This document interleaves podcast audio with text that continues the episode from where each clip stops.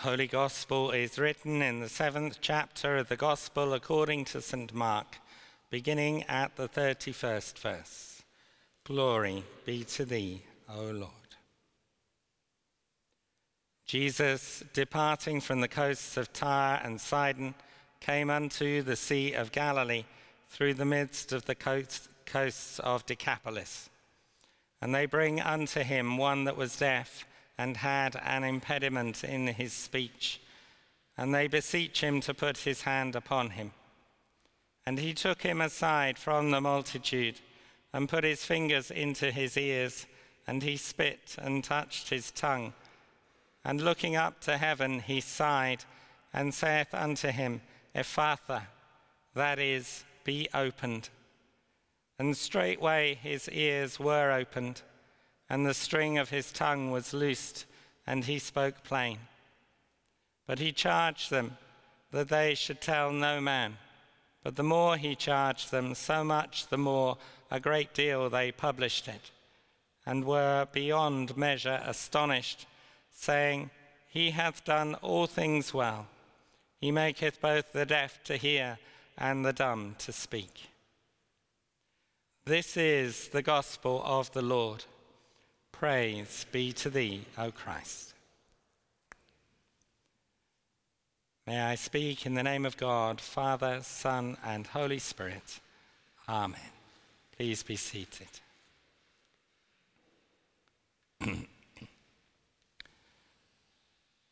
now, in the culture of Jesus' day, those with disabilities were often excluded from their community because of their disability. We see this played out in the Gospels in references to disabled people living outside villages and towns and being beggars on the streets. Those who were Jews were excluded from worship at the temple because of their disability. And Jesus' acts of healing were therefore acts of inclusion because as a result, those healed were reintegrated into their community. For those who are Jews, we often read of these people being sent to the authorities after their healing in order that they can then return to their communities. Despite this, as the theologian John Hull has noted, many disabled people rightly claim the Bible and the Christian faith are not so much part of the answer but part of the problem for them. And John Hull notes that many Christians still persist with the literal concept of miracle, and that the imitation of Christ is sometimes thought to involve healing miracles for disabled people. In addition, the Bible itself depicts many disabilities in a, a negative way. He gives blindness as one example due to his own personal experience of that condition, which, as he says, is frequently used in the Bible as a metaphor for sin and unbelief. This is a metaphor taken from the world of sighted people and used to marginalize and demean the world of blind people. And the result of these negative features of the Christian tradition, John Hull says, is that disabled people usually find better things to do on a Sunday morning than go to church. But that situation is the reverse of what Jesus intended when he healed. He intended to include disabled people in the community, the culture, and the worship of his day. But it is fact, I think, that some aspects of the Christian tradition which he began have resulted in disabled people experiencing a sense of exclusion.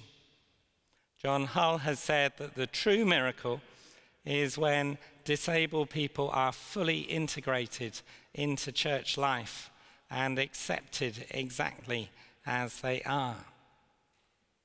And this is, I think, something for us to think through here at St. Stephen Walbrook.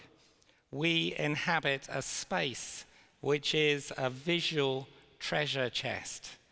We rightly value Wren's masterpiece as being the pride of English architecture, and uh, because of the sensitive mirroring of Wren's dome with Henry Moore's altar and Patrick Heron's kneelers creating harmonious space in this place.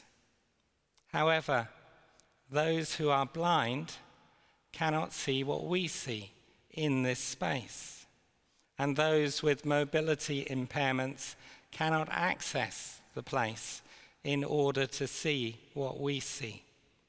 And all the while that those who cannot access and see the glories of this space, uh, all the while that those of us who can access and see the glories of this space accept that others cannot, we are actually in part a space and a community of exclusion. We are a community whose mission statement says that we seek to provide, without prejudice or expectation, a safe and welcoming place for people, for all people. And we therefore need to creatively imagine how we can include those who are currently excluded from this building. Jesus, in order to communicate with the man in our gospel story, used touch and gesture. Now, there are several different theories as to why Jesus acted in ways um, in relation to this man that seem very strange to us. He put his fingers in the man's ears. He spat before putting his fingers on the man's tongue, and he looked up to heaven before healing the man. The simplest explanation of these strange um, actions would seem to be that touch and gesture were the ways in which communication could take place with this man because of his deafness and his speech impediment. And it says to me that the starting point for inclusion for us as for Jesus is to try and enter to some extent the world of the other person.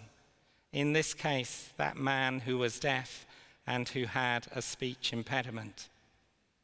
It may only be as we connect with the different world that others inhabit that understanding can come from which inclusion can then develop. John Hull says, the major disabilities create a distinctive world of experience, so different from the world in which the majority live as to constitute different human worlds. The powerful majority often create a world which is assumed to be the only world. And those who do not share this world are regarded as being without a world and are pitied or patronized. This idea of multiple worlds, he suggests, is of great political and social significance. If you do not understand my world as a blind person, how can we relate to each other with mutual respect? If we rush too soon to be a single world, we create an exclusive domination. So, the only way, he suggests, to create a unity of the human species is to go through multiplicity. The way to unity is through diversity. We must include the different human worlds of experience, such as the disabled worlds that we have been thinking about. And just as the church cannot be holy or Catholic without the equal ministry of women with men. So it cannot be holy or Catholic without the equal prophetic and sacramental ministry of disabled people together with those who are able bodied. Amen.